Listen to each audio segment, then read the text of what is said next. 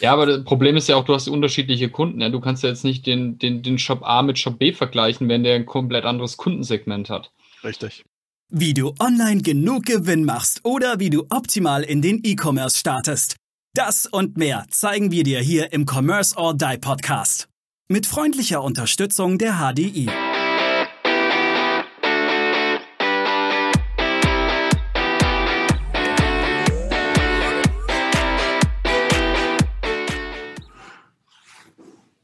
Herzlich willkommen zu einer neuen Commerce or Die Online Podcast Folge. Heute mit Daniel und mit Aaron und heute fragen wir mal ein bisschen Aaron aus zum Thema Tracking. Und zwar gehen wir ein bisschen expliziter auf die Themen Maus- und Eye-Tracking ein. Aaron, erstmal normales Tracking, Maus-Eye-Tracking, wo differenziert sich das? Ich, ich track doch meine Seite eh, aber was ist jetzt neu beim Maus- und Eye-Tracking? Naja, du würdest dich wundern, wie viele ihre Seite nicht mal irgendwie im E mit Google Analytics oder im Facebook Pixel oder ähnlichem überhaupt tracken. Aber Eye- und Maus-Tracking beschreibt letztendlich, dass du sehen kannst, wie haben sich die Leute ganz konkret auf deiner Seite verhalten. Sprich, das Klickverhalten, das Scrollverhalten, die äh, Zeit, wie die sie entsprechend an einer Stelle verbracht haben, die Punkte, wo sie hängen geblieben sind, also sprich äh, entsprechende Elemente auf der Landingpage, wo sie hängen geblieben sind und um sich dann entsprechend das näher anzuschauen, zum Beispiel ein Video, ein Bild. Und daraus kann man auch erkennen, dass viele an Stellen klicken oftmals, wo es gar nichts zu klicken gibt. Ja, also die, die, lustigsten Sachen sind manchmal, die klicken einfach irgendwo ins weiße Feld hinein und nein, in vielen Fällen nicht, weil, weil sie mit dem Smartphone einfach da mit dem Finger dann rantatschen und weiter runter scrollen, sondern sie klicken wirklich teilweise mehrfach an Stellen, wo es nichts, aber so auch gar mhm. nichts zu klicken gibt. Und das ist immer so das Vereinfachte, hinterlegt dort dann einen entsprechenden Link zu Referenzen oder zu Rezensionen oder ähnlichen und äh, du hast schon wieder mehr Trust. Okay. Das bedeutet, ich sehe tatsächlich ganz genau, wie ist das Nutzerverhalten und muss mich dann natürlich aktiv hinsetzen und mir verschiedenste Leute anschauen und daraus wieder meine Customer Audience ein bisschen zu optimieren. Das heißt, meine Seite, meine, meine Seite dahin zu optimieren, was will der Kunde von mir? Richtig, also es, im Grunde ist es so, du kannst einerseits dir die einzelnen Aufzeichnungen alle anschauen. Klar, macht auch Sinn, dass man sich die regelmäßig anschaut. Allerdings macht es genauso viel Sinn, dass du dir sogenannte Heatmaps erstellen lässt. Heatmaps beschreiben letztendlich sind, ist ein statisches Bild, wo du zum Beispiel siehst, wie viele Klicks gab es an dieser Stelle. Das wird dann so wie im Grunde wie eine Wärmebildkamera ähm, dargestellt. Also was, je roter es ist, umso mehr klicken dann entsprechend. Mhm, okay. Ähm, als Beispiel. Ja, also okay. und klar, dann musst du natürlich hergehen und optimieren. Aber wichtig an der Stelle, nur weil jetzt irgendwie zwei Leute vielleicht irgendwo an einer Stelle geklickt haben, geh bitte nicht gleich her und verändere deine ganze Seite. Du brauchst schon eine, irgendwo eine kritische Masse, sage ich jetzt mal an Leuten, wo du sagst, jawohl, ähm, hier muss ich äh, entsprechend äh, was ändern und diese kritische Masse würde ich so je nach äh, Volumen des Shops beziehungsweise je nach Traffic irgendwo so bei 100 Leuten fängt es mal an, dass man sagt, okay, wenn 100 Leute irgendwo in irgendeine Richtung was gemacht haben, dann kann man das entsprechend verändern.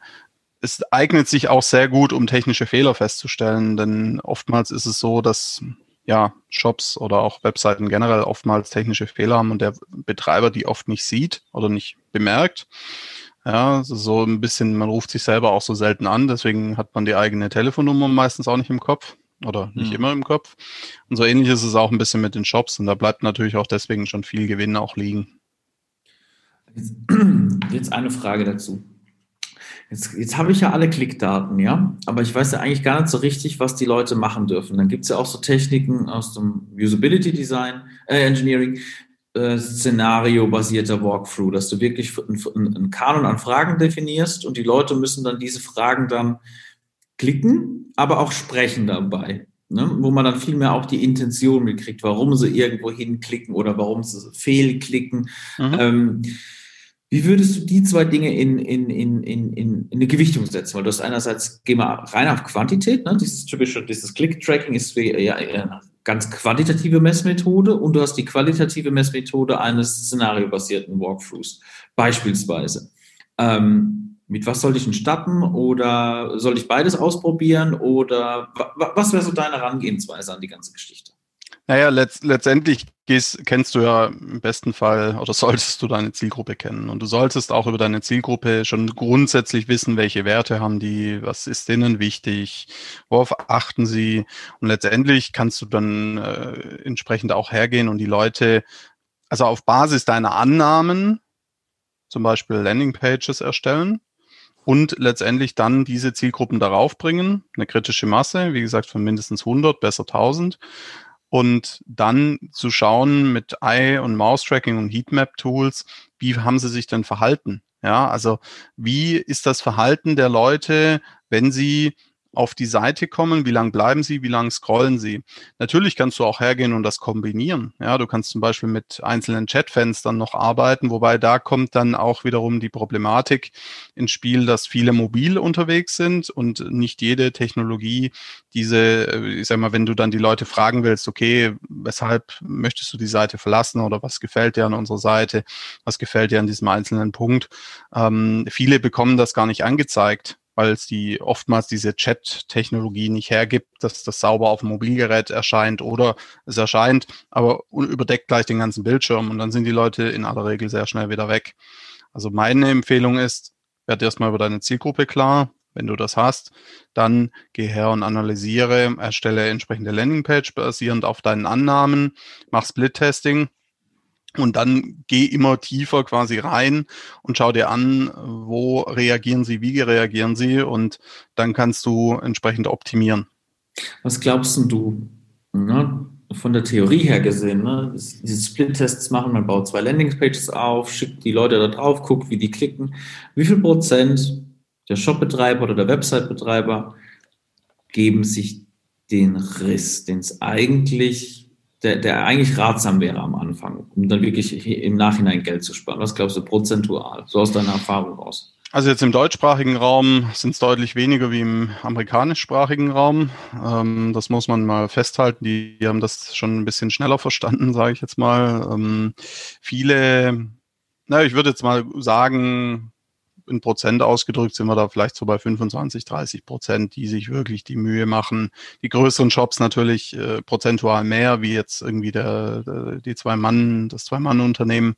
Ja, aber ähm, die Art der Split-Tests das ist noch so, so ein Thema, weil Split-Testing natürlich auch entsprechend dauert. Ja, also Split-Testing, du äh, musst, musst halt auch aufpassen, was veränderst du. Ja, veränderst du jetzt komplett die ganze Seite, machst äh, zwei komplett verschiedene Versionen der Landingpage oder machst du einfach eine Version, schaust, wie verhalten sich die Leute und optimierst die, den Split-Test dann auf äh, Basis dieser Daten, ja, oder dieses Verhaltens der Menschen auf der Seite. Und äh, Variante zwei ist in der Tat die, meiner Meinung nach, die sinnvoller, die effizienter ist, weil du hast schon Basiswissen über das Verhalten der Leute auf deiner Seite und kannst diese, die Split-Landing-Page oder den Split-Test dann entsprechend gleich optimieren und anpassen und gucken, ist, sind diese Annahmen, die du aufgrund dieser Daten bekommst, dann richtig.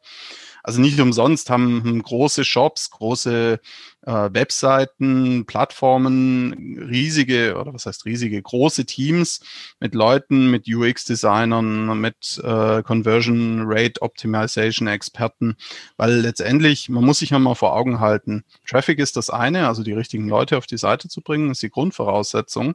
Aber wenn du deine Conversion Rate verdoppelst, im Shop. Wenn du jetzt, was weiß ich, machst im Monat 100.000 Euro Umsatz, hast eine Conversion Rate von 1%, verdoppelst du deine Conversion Rate, steigt auch, verdoppelt sich auch dein Umsatz. Ja. Also jetzt ausgehend von einer Kaufconversion. Mhm, mhm. Richtig. Maurice, du hattest noch was. Ja, mich würde mal interessieren, warum denkst du, dass die Amis da wesentlich weiter sind als wir in Deutschland? Warum nur, warum machen das nur so wenige? Also ich bin ja auch ein großer Freund davon, das Thema UX-Optimierung im, im Shop. Ähm, aber warum hat sich das in Deutschland noch nicht durchgesetzt? Warum machen die Amis da einfach viel stärker aktiver in, in diesem ähm, Sektor rum?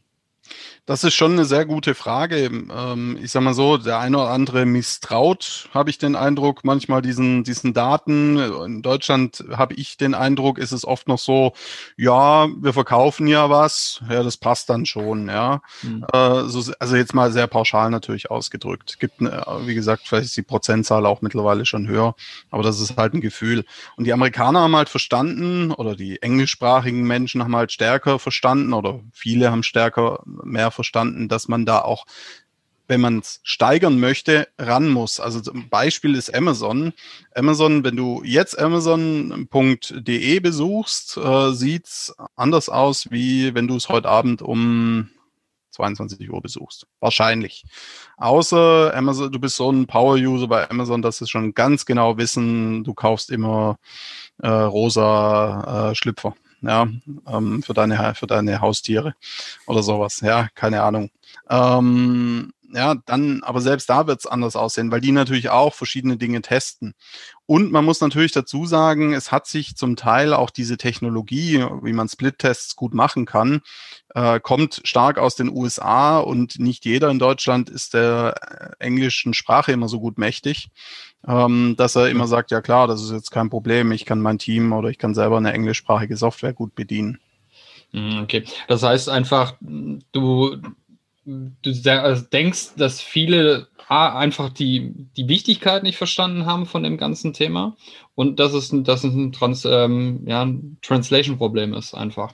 Ich habe gerade auch mal die Zahlen offen, ne? weil, weil du sagst, die englischsprachigen, ähm, wenn ich mir mal die Top 5 Umsatz ähm, weltweit anschauen, mit China mit, mit 988 Millionen Euro Umsatz äh, und, und äh, USA liegt dann weit dahinter mit 336 Millionen. Und wir liegen auf Anzahl der Menschen, meinst du jetzt gerade? Nee, um, im, im Euro also tatsächlich Euro im E-Commerce, weltweiter Vergleich. Ach so, ja. Mhm. Ähm, sehe ich jetzt auch wieder spannend, dass die Vereinigten Staaten äh, ähm, Platz zwei sind und England dann schon mit 85 Millionen auf Platz vier und wir mit 77 mhm. Millionen Euro auf Platz fünf. Das heißt, die, die Engländer, das ist jetzt wieder genau das Thema, machen mehr Umsatz, äh, obwohl sie ein viel kleineres Land sind als wir in Deutschland. Also finde ich auch wieder spannend. Die haben etliche Millionen weniger an, an Einwohnern wie wir und machen wesentlich mehr Umsatz. Kann das mit daran liegen, dass, dass, die, dass die an den Menschen als solches, dass da einfach mehr, mehr, die sind ja kartenaffiner, aber macht es auch mehr aus, dass die besser testen und deswegen eine bessere Conversion Rate haben? Möglicherweise, wobei man jetzt bei dieser Statistik sich fragen muss, bezieht sich hier das Land auf den Unternehmenssitz oder bezieht sich es auf das Land, in das das Unternehmen auch verkauft? Ja, das nee, sind, tatsächlich die Umsätze in dem Land, in dem sie generiert worden sind. Also okay, okay. Ja, gut, ich sag mal so, das kommt natürlich stark drauf an, was ich anbiete, ja, und äh, was ich habe. Und unter Umständen ist halt in den USA vereinzelt der, der Wettbewerb nochmal deutlich höher, ja, äh, wie jetzt zum Beispiel in UK. Ja, mhm. möglicherweise. Mhm. Es könnte jetzt eine Erklärung sein. Es könnte aber auch sein, dass die äh, in UK einfach mehr kaufen, weil das Wetter da einfach scheiße ist. Ja, das ganze Jahr. ja, also es sind alles so Gründe. Äh, letztendlich was ist jetzt Glaskugelleserei. Okay. Ähm, also wir haben keine klare Aussage, warum wir jetzt, warum wir jetzt der festen Überzeugung sind, dass, dass die Englischsprachigen hier wesentlich stärker sind. siehst du jetzt keine Korrelation dazu, dass, dass die weniger testen? Oder mehr testen. Ja, also zum, zumindest jetzt keine Korrelation im, im, im Testing. Ja, äh, okay. da, da würde ich jetzt keine direkte Korrelation sehen, nein. Und man muss natürlich dazu sagen, dass die ganzen US-Konzerne wie Amazon etc. all ihren Firmensitz in Irland haben. Ne? Das kommt noch dazu. Er zumindest in Europa sitzt in ja, Irland. Also diesen genau. Europa, den genau, genau. Ja, genau. Da, da richtig. Genau. Da das kommt noch dazu, ja. Da könnte natürlich auch eine, eine, eine, Verzerrung der Daten sein. Aber ich würde mich, ich würde noch gerne aufs Thema äh, Eye-Tracking überleiten. Jetzt habe ich fast das Wort vergessen. Mhm. Ähm, ich kannte das früher noch so von vor Jahren. Du musstest das in einem Marktforschungslabor machen. Dann gab es einen Aufbau am Rechner und dann konntest du dir das angucken und es wurde teilweise auch kombiniert mit, mit so einem kleinen Drücker in der Hand, wo du dann so einen Regler von 0 bis 10 schieben konntest, wo du am meisten ähm, angesprochen, erregt etc. bist. Ja. Äh, wie hat sich da die Technologie entwickelt? Gibt es da auch eine kleine Technologie für mich zu Hause, die ich mir nach Hause schicken kann? Oder ist es immer noch die Abhängigkeit von einem von einem stationären Marktforschungslabor?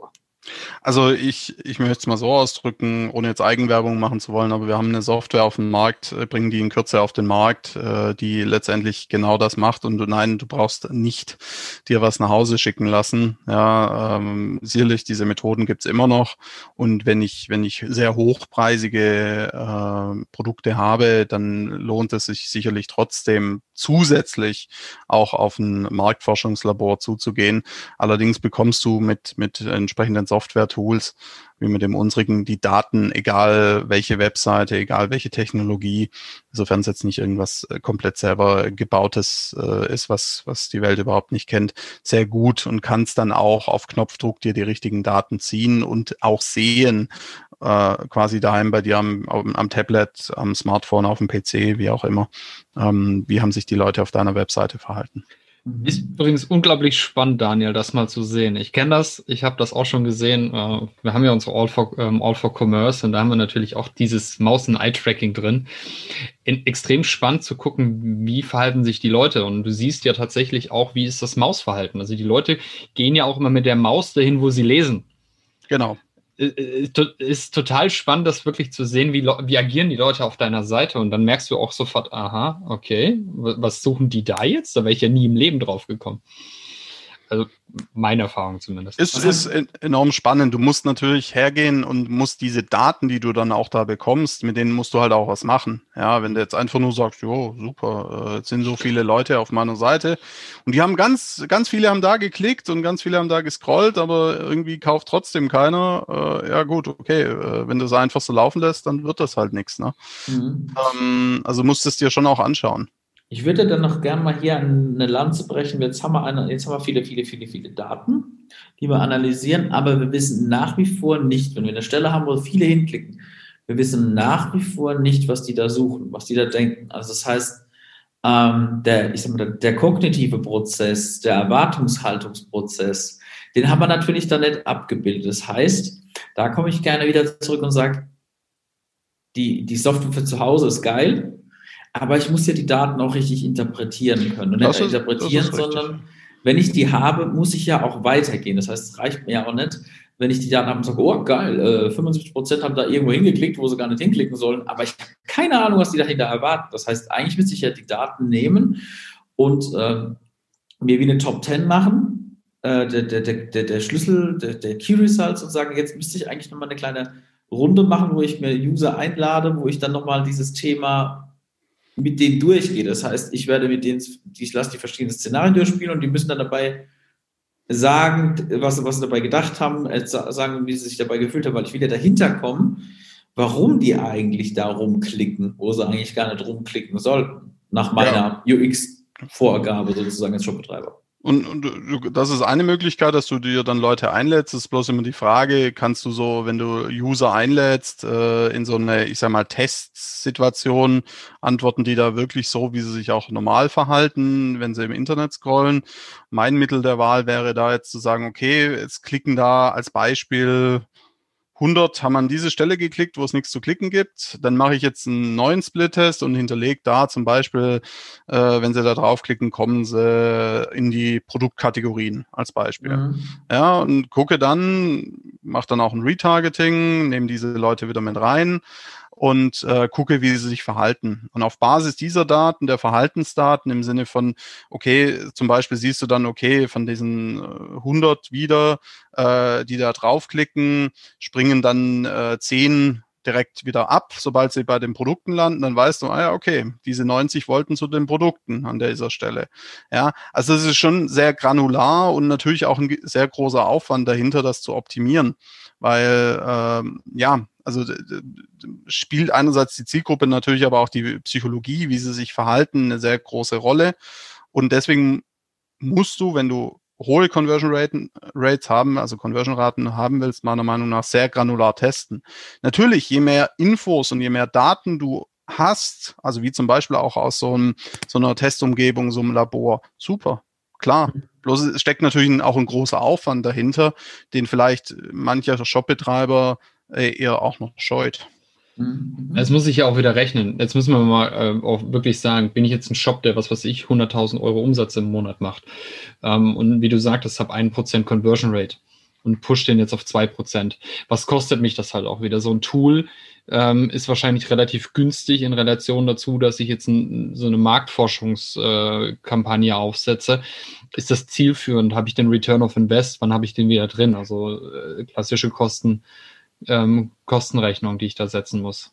Hat beides absolut seine, seine Existenzberechtigung. Ja, aber wie du sagtest, Amazon hat, ein, hat einen Haufen Leute da sitzen und wie viele UX-Designer gibt es einfach, ja. Daniel, ihr habt ja auch den einen oder anderen UX-Designer bei euch äh, in der Agentur, der nichts anderes macht, wie, wie den Shop zu optimieren und die Conversion Rate hochzuziehen. Auf dem, ist mit einer der größten Hebel die Conversion Rate. Ja. Wir haben es im Rechner ja durchkalkuliert.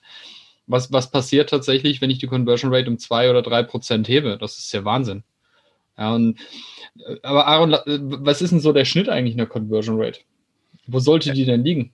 Also liegen sollte so, also jetzt im Online-Shop-Bereich, äh, sollte sie schon so mindestens bei, ja, ich sag mal wirklich, also Untergrenze würde ich mal zwei Prozent definieren, besser drei, vier. Ja, ist klar, also man, man muss schon ganz offen sagen, jetzt einen Online-Shop irgendwie auf zehn Prozent zu bekommen oder sowas oder so zwölf, das dauert Jahre in aller Regel. Ja, wenn du nicht eine mini kleine Zielgruppe hast, aber dann wirst du ja auch keine riesen Umsätze machen, je nachdem, mhm. was du halt anbietest. Ja, ähm, sag mal, soll, also wenn du, wenn du unter zweieinhalb, drei Prozent bist, dann musst du definitiv was machen. Ja, weil je nachdem, also wie viel Marge du an deinen Produkten auch hast und so weiter, wie groß dein durchschnittlicher Warenkorb ist, ähm, wirst du sonst niemals profitabel. Oder was heißt niemals, aber es dauert extrem lang und du brauchst dann gute Mechanismen über den Customer Lifetime mhm. Value, entsprechend die Leute für dich zu gewinnen. Erzähl doch mal bitte, ähm, wenn ich jetzt meinen ersten Eye-Tracking mein erstes Eye-Tracking-Projekt machen möchte, ne? weil du hast ja mhm. damit, wie gesagt, schon sehr lange Erfahrung mit der eigenen Software und beschäftigst dich Jahre damit. Wenn ich das erste Projekt aufsetzen möchte damit, wie gehe ich daran? Mit welcher Zielsetzung sollte ich rangehen und mit welchem Zeitrahmen sollte ich daran gehen und mit welchem Kostenrahmen sollte ich daran gehen? Also ganz konkret mit, mit einem schon sehr klar abgesteckten Ziel, aber das klar abgesteckte Ziel heißt im Online-Shop jetzt hier nicht im ersten Schritt, ja klar, mehr Verkäufe. Ja, natürlich ist das das Endresultat, was wir erreichen wollen, aber wir müssen ja auch entsprechend schauen, wie kommen, führen wir die Leute dahin? Ja, also jetzt mal so im, im Prozess denken, also im Verkaufsprozess denken, dieses klassische mit der Tür ins Haus gefalle und wenn ich jetzt nur hergehe und meinen meinen Warenkorb und meinen Checkout-Prozess nur analysiere, dann mache ich da was falsch. Ja, weil die Entscheidungen ja in aller Regel, was zu kaufen, schon viel früher getroffen werden oder zumindest die erste Kaufintention schon viel früher erscheint. Und wie schnell oder welchen Zeitrahmen, naja, das kommt darauf an, wie viel wie viel Traffic du auf der Seite hast, also wie viel Besucher einer klar definierten Zielgruppe du auf die Seite bringen kannst und bringst. Mhm. Wenn du da mhm. jetzt zum Beispiel, sagen wir einfach mal 100 oder besser 1000 Leute innerhalb von drei Tagen draufbringen kannst, aus einer klar definierten Zielgruppe, super dann kannst du innerhalb von drei Tagen auch schon entsprechende Rückschlüsse ziehen. Beachte aber auf jeden Fall und unbedingt, dass da jetzt keine besonderen Ereignisse, sage ich jetzt mal, für manche eines Weihnachten auch ein besonderes Ereignis, kommt jedes Jahr so überraschend wie, wie was, was weiß ich was, wie der Winter, ja, für die Deutsche Bahn. Aber ähm, ja, es ist an der Stelle ein Punkt, du musst eine klar definierte Zielgruppe haben, du musst äh, auch aushalten, dass du, sage ich mal, vielleicht auch äh, 2000 Euro Adspend, also Werbebudget, einfach mal einsetzen musst, um zu gucken, was musst du optimieren an deinem Shop. Ja, das musst du einfach entsprechend einkalkulieren. Das geht natürlich auch mal mit weniger, aber es kann auch sein, es kostet 20.000 Euro, mhm. abhängig von deiner Zielgruppe.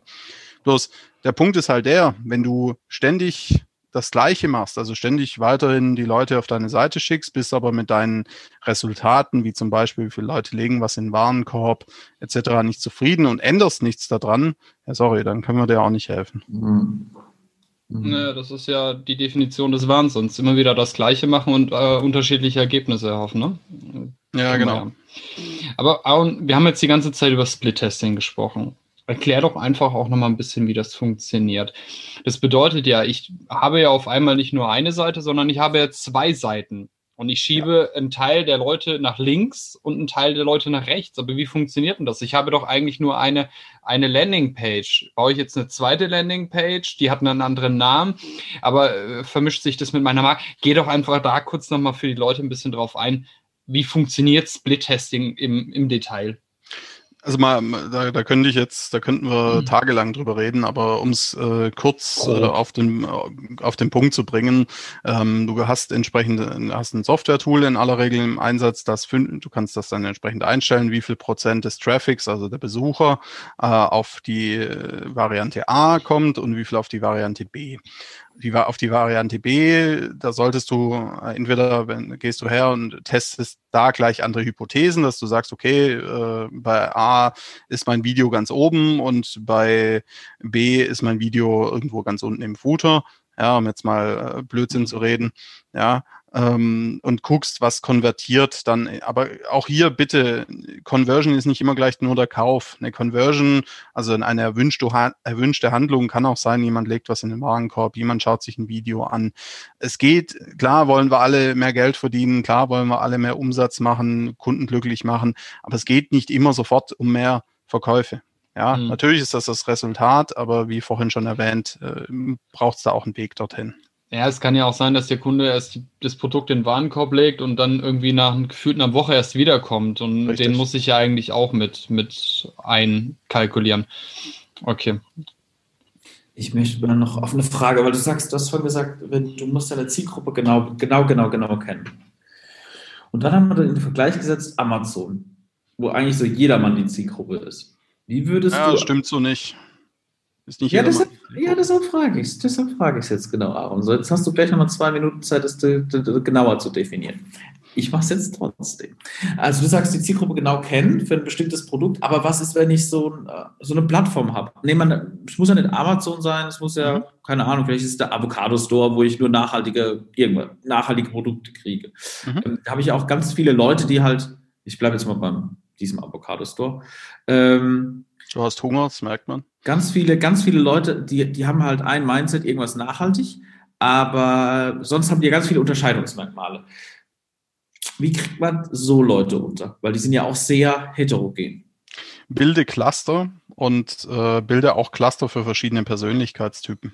Also Beispiel, wir selber haben für uns, ähm, ich glaube, acht, sechs oder acht verschiedene Landingpages im Einsatz, mhm. ja, die für unterschiedliche Zielgruppen, unterschiedliche Persönlichkeitstypen entsprechend äh, ausgerichtet sind. Ja, also du musst mit, was ich meinte mit, du musst deine Zielgruppe sehr genau definieren. Also es ist jetzt halt schwierig, wenn du hergehst, also du kannst auch hergehen, alle irgendwie auf die gleiche Seite schicken, ja, aber dann wird es halt bei der Auswertung und der Optimierung ein bisschen trickier, sage ich jetzt mal, oder schwieriger, das entsprechend auszu äh, herauszuarbeiten. Ja. Besser ist es, wenn du pro Zielgruppe, pro definierter Zielgruppe im Grunde eine Landingpage oder zwei, drei Landing, vier Landingpages jeweils, wie viele Split-Tests du machst, hast, um das entsprechend dann ähm, genau granular tiefgehend rausfinden zu können.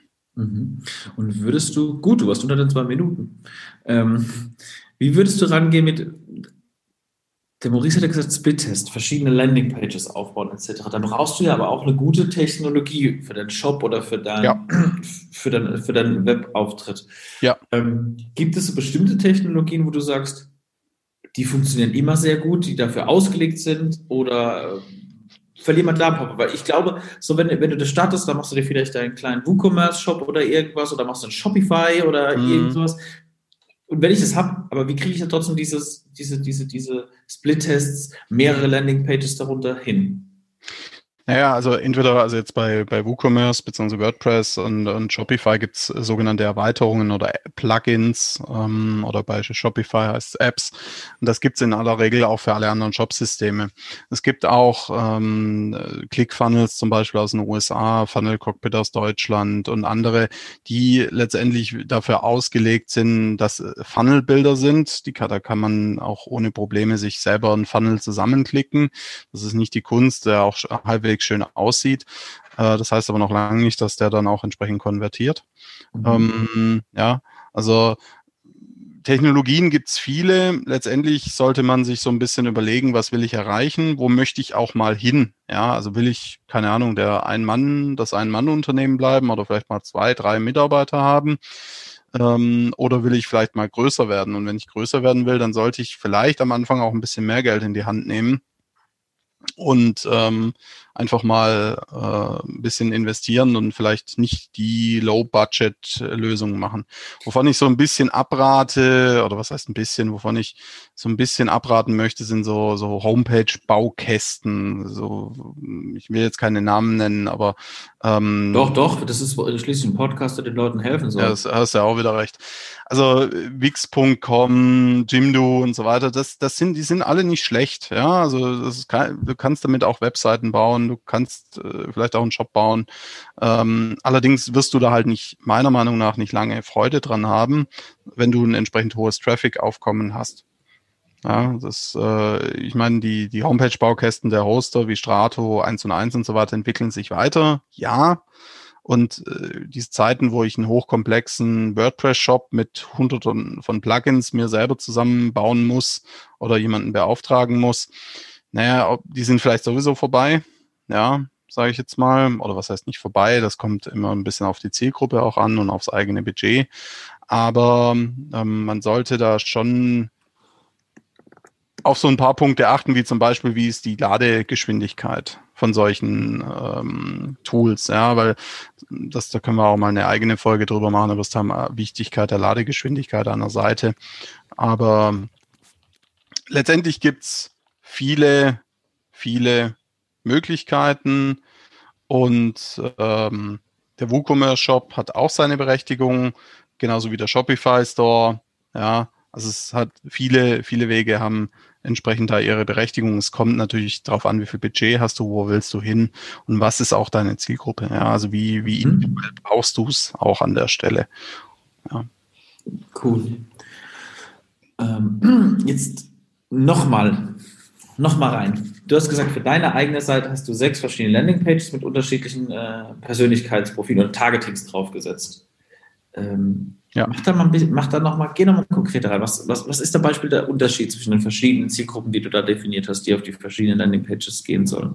Naja, bei, ich sag mal, bei zwei Landingpages davon zum Beispiel gehen wir stärker auf das Thema Referenzen, Trust ein. Das ist eher für die, sag mal, die, Blau, die Menschen, die stark faktenbasiert, ja, äh, die viel Sicherheit brauchen.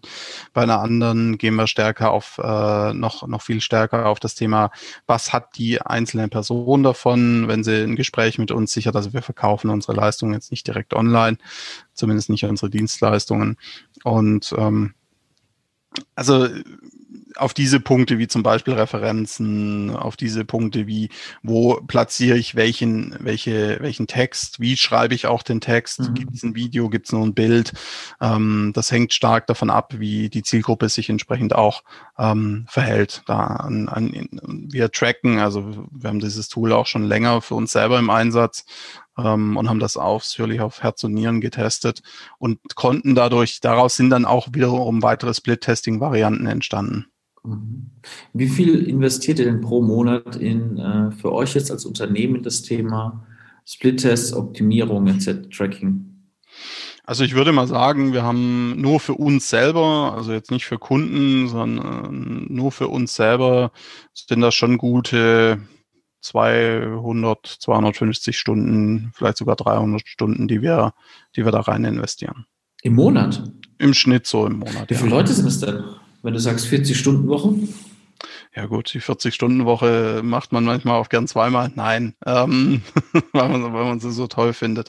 Nein, ähm, also es sind ähm, bei uns nur für uns intern sind drei Leute dafür zuständig, die Conversion entsprechend äh, zu, zu optimieren, plus ich. Also ich bin nicht in den drei inkludiert. Aber interessant, du machst das ja als Dienstleister, als Agentur für dich selbst, ne, wo man normalerweise sagt, Agenturen oder Dienstleister schauen eher, dass sie nach außen Kunden, also an Kunden arbeiten. Aber das, das machen wir auch. Ja, klar, weil ihr, aber interessant, dass ihr praktisch euren Online-Vertrieb so stark aufgesetzt habt und da so massiv massiv drin, drin, drin, drin, drin akquiriert und das ist total, total interessant, weil so eine Denkwelt haben ja viele Agenturen noch gar nicht. Richtig. Ja, das, äh, das, das stimmt. Ich meine, ich, ich sage es mal so, wir, ich, wir freuen uns im Team in Anführungszeichen wie ein Schneekönig, wenn wir die Conversion Rate wieder mal irgendwie um dreiviertel Prozent und anderthalb Prozent steigern konnten, weil unsere Annahmen, die wir dann entsprechend testen, richtig waren. Und da fließen auch äh, entsprechende Werbebudgets rein. Ja, letztendlich kommt das ja auch unseren Kunden zugute. Sind wir mal ganz ehrlich. Ja, ja die also Erfahrung, die ihr habt, gebt ihr weiter. Das ist ganz einfach. Aus. Genau. Mhm. Logisch. Wenn du selber weißt, wie du deine Conversion Rate hochdrehst, dann weißt du auch, wie beim ja, Kunden ja, Conversion Rate genau, hochdrehen genau, kannst. Genau. Also ist ja ureigenes Interesse daran. Ja. Ja, und vor allem ist halt, wie du es vorhin richtig sagtest, Maurice, Conversion Rate ein sehr großer Hebel auch. Ja, ja also klar absolut. kann ich auch einfach mehr Traffic auf die Seite knallen, ja. Ist ja. auch okay, dann verkaufe ich auch mehr, aber ich gebe halt auch mehr aus. Ja, wir hatten es ja, Daniel, wir hatten es ja ähm, letzte, vorletzte, weiß gar nicht mehr, wann wir die Folge besprochen hatten, mhm. mit, dem, mit dem Thema, der Shop ist ja nichts anderes wie meine Homepage. Also ob ich jetzt im Shop einkaufe oder ob ich ein Conversion als Dienstleister auf meiner Seite habe. Also da exakt das Gleiche. Mhm. Es geht im Endeffekt um Call to Action und äh, die zwei großen Hebel ist einfach für mich, was kostet mich der Klick auf meine Seite und welche Prozentsatz habe ich jetzt wieder in der Konvertierung. Das ist ganz einfach und das multipliziere ich am Anfang mit dem, mit dem Budget, das ich eingebe. Punkt aus Basta. Das ist keine Rocket Science. Nee. Online, Online Sales ist auch sehr viel Mathematik. Und wichtig, ja. Psychologie. Ja, absolut. Ja, weil solange die Rocket Science kommt dann in der Conversion Rate Optimierung. Das ist Rocket Science. Ja. Aber, aber die, die Conversion Rate zu kalkulieren, beziehungsweise ja. was kostet mich ein Sale? Das sollte man schon wissen, ja. Oder zumindest dann halt rausfinden. Aber Beispiel, wir haben, wir haben einen Kunden, ähm, da hat der Sale, bevor wir dazu gekommen sind, haben wir entsprechend die Datenlage analysiert, hat, hat der Sale so im Schnitt gute, also der, der erste Sale von Neukunden, gute 200 Euro gekostet. Mhm. Beim Deckungsbeitrag bzw. beim Preis pro Produkt von 210 Euro. Mhm. Und kein, so, keine Marge, die das hergegeben hätte. Mhm. Ja. ja. gut, das geht doch gar nicht. Conversion Rate lag irgendwo bei 0,5 Prozent am Anfang. Das ist, das, das ist aber nicht machbar. Äh, machbar schon, weil in dem Fall natürlich die Kriegskasse gut gefüllt war, aber, äh, das, aber äh, auf Dauer machst du das nicht mit und äh, Verluste zu tragen, da macht es nicht mal die Masse. Ja. So sieht's aus. Und das konnte man auch über ein Lifetime Value an der Stelle, das hätte, also hat zwei Jahre im Schnitt gedauert, bis sich das gerechnet hat. 10 Euro Marge, 10 Euro Marge zwischen äh, Kauf des Klicks und, und, und, und Umsatz kannst du vergessen. Ja. Das ist nicht mal ansatzweise. Wenn ich, wenn ich nicht einen Deckungsbeitrag äh, von 50 Prozent hinkriege mit dem ganzen Ding, bin ich, habe ich schon Probleme. Ja, und jetzt sind wir bei dem Kunden bei rund, äh, sagen wir mal, 78, 80 Euro pro Sale und aber bei einer Conversion Rate von 3 Prozent. Ja, das ist ah, also ein krasser jetzt Hebel. Jetzt wird's äh, spaßig auch für den mhm. Kunden. Ja, ist, ist aber zugegeben, das ist nichts, was über Nacht passiert. Ja, dann muss man da vielleicht auch manchmal so einmal oder anderen den, den Zahn ziehen nach dem Motto, ja klar, reich über Nacht und so. Ne? Ähm, bloß, bloß die Vorbereitung dieser Nacht hat dann mal irgendwie äh, ein halbes Jahr gedauert oder so oder ein Jahr oder. Gut, man hat nicht Jahre. gesagt, welche Nacht. Man hat nicht gesagt, welche ja, Nacht. Ja, genau. Ne? Also, das ist immer genau das Thema. Also äh, so sieht's aus geht schon reich über Nacht. Diese ganzen Facebook-Schreie, die dir erzählen wollen, bau dir doch jetzt deinen Shop und morgen, morgen bist du Millionär. Also mhm. innerhalb von einem halben Jahr hast du eine Million Umsatz. Aber ich habe einen Kunden übrigens, ne? der, der hat es geschafft, innerhalb äh, von vier Monaten seine Investitionskosten seines Shops ähm, schwarz zu kriegen. Also nach vier, nach vier Monaten ist der Shop nur schwarz mittlerweile. Ja. Geht. Ja. Aber da war viel Arbeit drin. Mhm. Es sind viele Nächte schlaflos gewesen. Aber dafür, dafür fliegt der Shop jetzt. So sieht's aus. Innerhalb von vier Monaten 300.000 Euro Umsatz im Monat. Bei einem Waren, äh, Warenkorbdurchschnitt von 180 Euro. Das kann ja. man machen, ne? Kann man mal machen. Ja. Machen. ja. Cool. Sollte man auch machen. Dann ah, ist richtig. Und so. Im Commerce or Die Online Podcast bekommt man die Tipps dazu. Oh ja. Du, Aaron, letztes. Du, Daniel. Sag mal, jetzt dein, die goldenen Regeln zum Abschluss, die drei, zum Thema Tracking. Was äh, würdest du unseren Zuhörerinnen und Zuhörern so an die Hand geben, mit was man, mit was man so starten, was man vom Tracking halten soll und wie wir so starten sollten? Naja, überhaupt mal, dass du es überhaupt einsetzt und richtig implementierst. Ja, das ist ja schon mal in vielen Shops oder vielen Webseiten schon immer grausam äh, anzusehen. Ja, also äh, wir merken da immer, wir werden nie arbeitslos, was das angeht. Ähm, ja, und äh, Punkt zwei, schau dir die Daten regelmäßig an, aber sei nicht zu ungeduldig. Ja, ich bin selber ein sehr ungeduldiger Mensch, deswegen kann ich es nachvollziehen, wenn man irgendwie so gefühlt äh, fünfmal am Tag reinschaut und denkt, geht's voran und so weiter. Aber man muss äh, auch mal was wachsen lassen und jetzt Achtung, plakativer Spruch, Gras wächst auch nicht schneller, nur weil man dran sieht. Ja, ähm, keine Sorge, es bringen jetzt nicht so oft solche, solche Karlauer hier. Ähm, ja, also das, das ist Punkt Nummer zwei und dann schau, dass du die richtigen Schlüsse draus ziehst und teste. Ja, also testen, testen, testen, testen. Das ist wirklich so, ich habe das früher, wo ich, wo ich ganz am Anfang mit Online-Marketing in, äh, in Kontakt gekommen bin, hat einer meiner damaligen Mentoren auch immer gesagt, wo ich ihn gefragt habe, also, wie soll ich daran gehen? Musste testen. Ich habe mir gedacht, hey, Alter, hey, dafür kriegst du jetzt von mir hier Tausende von Euros im Monat für dieses Mentoring. Testen, ja, geil, danke.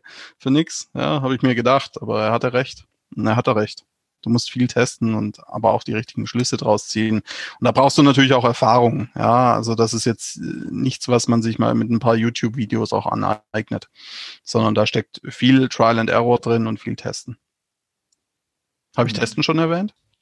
Nee, ich glaube, kannst du nee, aber testen. Aber, aber ähm, ja, lass uns nochmal den Tipp geben, die Leute sollten wirklich testen. Ja, ich also ähm, ich wollte den Zuhörerinnen und Zuhörern noch mit auf den Weg geben, testet. Ja, jetzt nochmal zum Ab jetzt noch mal als Abschlusswort. Ich glaube, nee. das ist gerade das Schlimme in Deutschland, ist ja, man will ja, wenn man jemanden einkauft, die Wahrheit kriegen von dem. Deshalb kauft man ihn ein. Ja. Und, und dass jemand sagt, ich weiß jetzt, ob A oder B besser ist. Wir sollten beides ins Rennen schicken und dann entlassen wir die Daten und die User entscheiden. Ich glaube, das ist immer noch schwierig, weil man, man kauft ja einen Berater als Sicherheitsmandat ja. ein. Unter anderem, ja. Ja, und es ist wie bei dir, wenn er sagt, nö, wir sollten eins und eins, wir sollten es einfach mal testen, mal schauen, was passiert. Ja. Das will man im Zweifelsfall halt nicht hören, ne? Für das legt man halt keine x Euro am Tag hin. Ne? Da muss sich auch noch ein bisschen was im Kopf drehen. Äh, ja, natürlich gibt schon, äh, sag ich mal, ähm, wenn man, wenn man das viel oft macht, gibt es natürlich schon auch Erfahrungswerte, dass man sagt, klar, in dieser Shop-Kategorie sind meistens das und das und das die Hebel. Ja, ähm, das heißt aber noch lange nicht, dass das die einzigen Hebel sind. Ja, also es gibt schon, äh, ich sage jetzt mal in Anführungszeichen Blaupausen, die man zumindest teilweise ansetzen kann, weil das in Anführungszeichen Positive ist ja, das menschliche Gehirn ist in manchen Bereichen noch auf dem Stand von vor äh, Tausenden von Jahren, also so einer Flucht, Angriff und so Geschichten äh, angeht. Ja. Ähm, deswegen gibt es schon gewisse Gesetzmäßigkeiten, aber wiederum müssen die ja dann auf den jeweiligen Shop auch angepasst werden. Ja, also beim einen Shop kann es die Copies sein, also die, die, die Werbetexte, beim anderen kann sein, die Bilder sind äh, einfach total grausam als Beispiel. Ja, also das mu muss man testen. Ja, aber das Problem ist ja auch, du hast unterschiedliche Kunden. Ja? Du kannst ja jetzt nicht den, den, den Shop A mit Shop B vergleichen, wenn der ein komplett anderes Kundensegment hat. Richtig. Äh, äh, was, für eine, was für eine Generation kauft bei mir ein? Was für eine Zielgruppe kauft bei mir ein? Was für Persönlichkeitstypen? Ich, ich kann jetzt einen Wohnwagen relativ schwer mit einem Kaffeemashinen-Konsumenten vergleichen. Das funktioniert einfach nicht. Aber es gibt ja verschiedene Blickmuster. Die sind ja. überall gleich. Ne? Das ist genau. richtig. Das ist, das ist aber richtig, ja. die Erfahrung kann ich natürlich mit reinnehmen. Aber im Endeffekt, wie verhält sich mein Konsument, glaube ich, funktioniert nur über ein Tracking-Tool, über ein sauberes Tracking und dann über eine saubere Ausarbeitung auch dort drin. Mhm. Deswegen, ja, ein Tracking-Tool wichtig, aber dementsprechend auch das, die Erfahrung und das Wissen, was mache ich dann damit. Deswegen Richtig. die UX-Designer überhaupt einsetzen. Ja, also nur zu sehen, cool, die klicken da, aber was sagt mir das? Mhm. Genau. Ja, du musst, ja, logisch. Also du musst schon, musst da auch was draus machen. Das ist das, was ich vorhin auch meinte. Ja, also wenn du jetzt halt einfach nur die, die, dir die Daten anguckst und denkst, oh, schon, schön, äh, dann kannst du es auch lassen. Ja. Also. Okay, Leute, ich würde sagen, das war doch mal eine sehr schöne, fetzige Folge zum Thema die verschiedenen Tracking-Maßnahmen und vor allem zum Thema Eye-Tracking und Mouse-Tracking, was man, glaube ich, gar nicht mal so oft auf dem Schirm hat, dass man das doch machen sollte, weil Google-Tracking Google Analytics etc. Das ist, glaube ich, immer da, das ist gegenwärtig, aber halt, dass man darüber hinaus Verhalten trackt und zwar das vom Nutzer gesteuert wird mit seinen Extremitäten, Händen ja. oder mit seinen Äuglein. Das ist doch oftmals noch gar nicht so richtig auf dem Schirm. Deshalb fand ich es heute super interessant, dass wir heute wirklich explizit und sehr ausufernd und ausschweifend über dieses Thema miteinander gesprochen haben. Ja, wenn ihr dazu Fragen habt, dann schreibt uns gerne. und besucht uns auf Commerce or Die online. Genau, Maurice, du darfst den Abschluss machen. Ich darf den Abschluss machen? Hervorragend. Ja, In diesem Sinne bleibt mir nur noch zu sagen, herzlichen Dank, Aaron, für den Deep Dive heute mal wieder mit dir. Sehr gerne. Zu diesem, zu diesem Thema. Daniel, herzlichen Dank für die tollen Fragen, wie immer bei dir. Trauen wir ja schon gar nicht ja, mehr. Ich bin immer neidisch auf Daniel, weil der einfach so geniale Fragen stellen kann. Es ist kannst einfach ja mal, kannst ja mal, äh, mal testen, äh, dazu lernen. Genau, ich, ich, lerne ja ziemlich viel von ihm. Ähm, dann viel Spaß bis zur nächsten Folge. Bewertet uns auf iTunes, folgt uns auf Spotify, dieser Apple Podcast. Ja, Apple Podcast. äh, ja. Amazon. Podcast, LinkedIn, Facebook. Facebook. Google Plus sind wir nicht. Google Plus sind wir nicht. Doch. Nee, Google Plus sind wir nicht, aber wir sind bei Google Podcast. Uh, aber wir sind, ja. mehr, wir sind jetzt aber auch nicht mehr bei StudiVZ. Wir sind nicht mehr bei StudiVZ. Ja, gut. Wir waren also, mal bei StudiVZ. SchülerVZ noch. Das ist richtig. In diesem Sinne. Macht's gut. Oh. Macht's gut. Ciao. Ciao. Wir danken unserer Station Voice Abi Schreert. Bis zum nächsten Commerce or Die Online Podcast.